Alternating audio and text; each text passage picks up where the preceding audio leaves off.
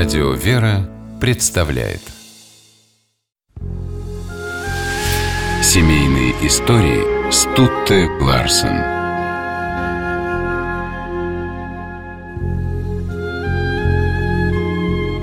Про композитора Александра Бородина друзья говорили, что он всегда был нерешительным. Когда Александр Порфирьевич с этим спорил, ему напоминали, что даже жена Екатерина Сергеевна Первая призналась ему в любви. Сама Катя в этом ничего особенного не видела, ведь она понимала, чувства взаимны и интуитивно знала, если Саша полюбил, это навсегда. Ко времени их знакомства Бородин уже был врачом, известным химиком и начинающим музыкантом.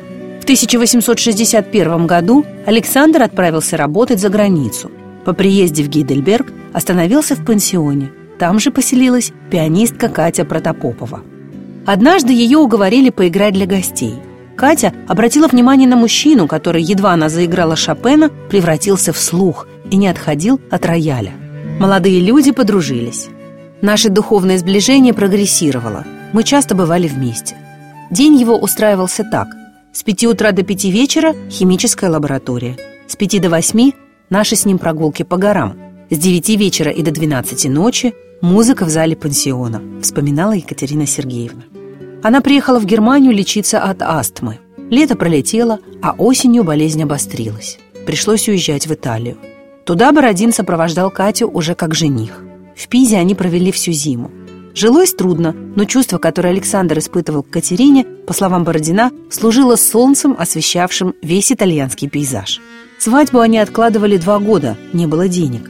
И вот, наконец, в Петербургской домовой церкви земледельческого училища обвенчались адъюнкт профессора военно-медицинской академии Александр Бородин и дочь московского штаб-лекаря Екатерина Протопопова.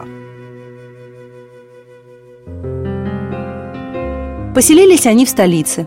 Материального достатка в семье не было. Александр подрабатывал где только мог.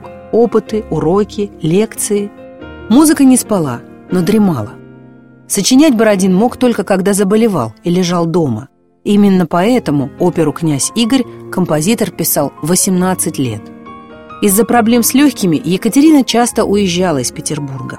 В разлуке с мужем писала письма. «Ваше сиятельство, ординарный профессор господин Бородин, как же мне плохо живется без вас. Сашенька, миленький, страшно, тоскливо».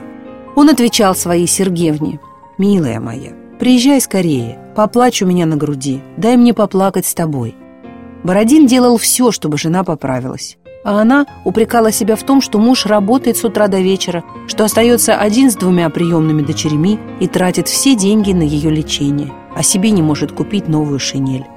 Но при такой трудной жизни Бородины не унывали. Устраивали дома танцевальные вечера, любили шутить. Даже знаменитая рассеянность композитора казалась окружающим розыгрышем. Однажды супруги уезжали за границу. Проверяя паспорта, чиновник поинтересовался у Александра Порфирьевича, как зовут его жену. Бородин замешкался. Чиновник уже хотел задержать его, как в комнату вбежала Екатерина Сергеевна. Бородин бросился к ней. «Катя, как тебя зовут?»